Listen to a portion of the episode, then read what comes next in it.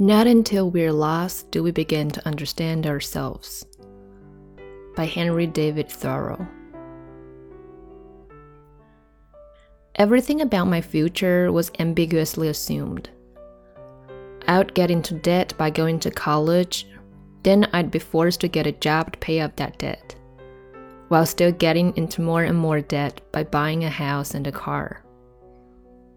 It seemed like a never ending cycle that had no place for the possibility of a dream.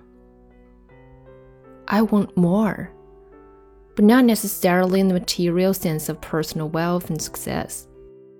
I want more out of life. I want a passion, a conceptual dream that wouldn't let me sleep out of pure excitement.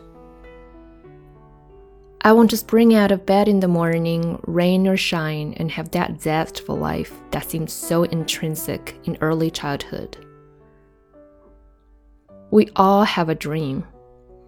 It might be explicitly defined or just a vague idea, but most of us are so stuck in the muck of insecurity and self doubt that we just dismiss it as unrealistic or too difficult to pursue we become so comfortable with the life that has been planned out for us by our parents, teachers, traditions, and societal norms that we feel that it's stupid and unsafe to risk losing it for the small hope of achieving something that is more fulfilling. The policy of being so cautious is the greatest risk of all. Taking a risk is still a risk. We can and will fail possibly many, many, many times. But that is what makes it exciting for me. That uncertainty can be viewed negatively, or it can empower us. Failing is what makes us grow.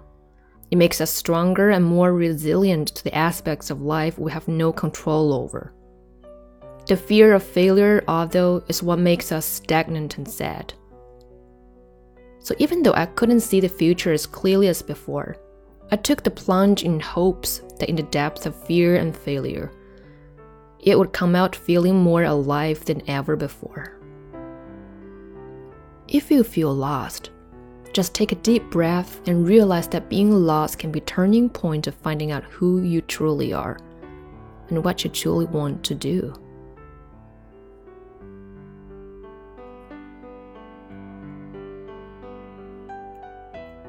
Thank 这里是英语相伴公众号，我是 Flora。聆听更多英语美文，请关注英语相伴公众号，也可以在喜马拉雅 FM 搜索主播名“英语相伴 ”，Flora 在这儿等你。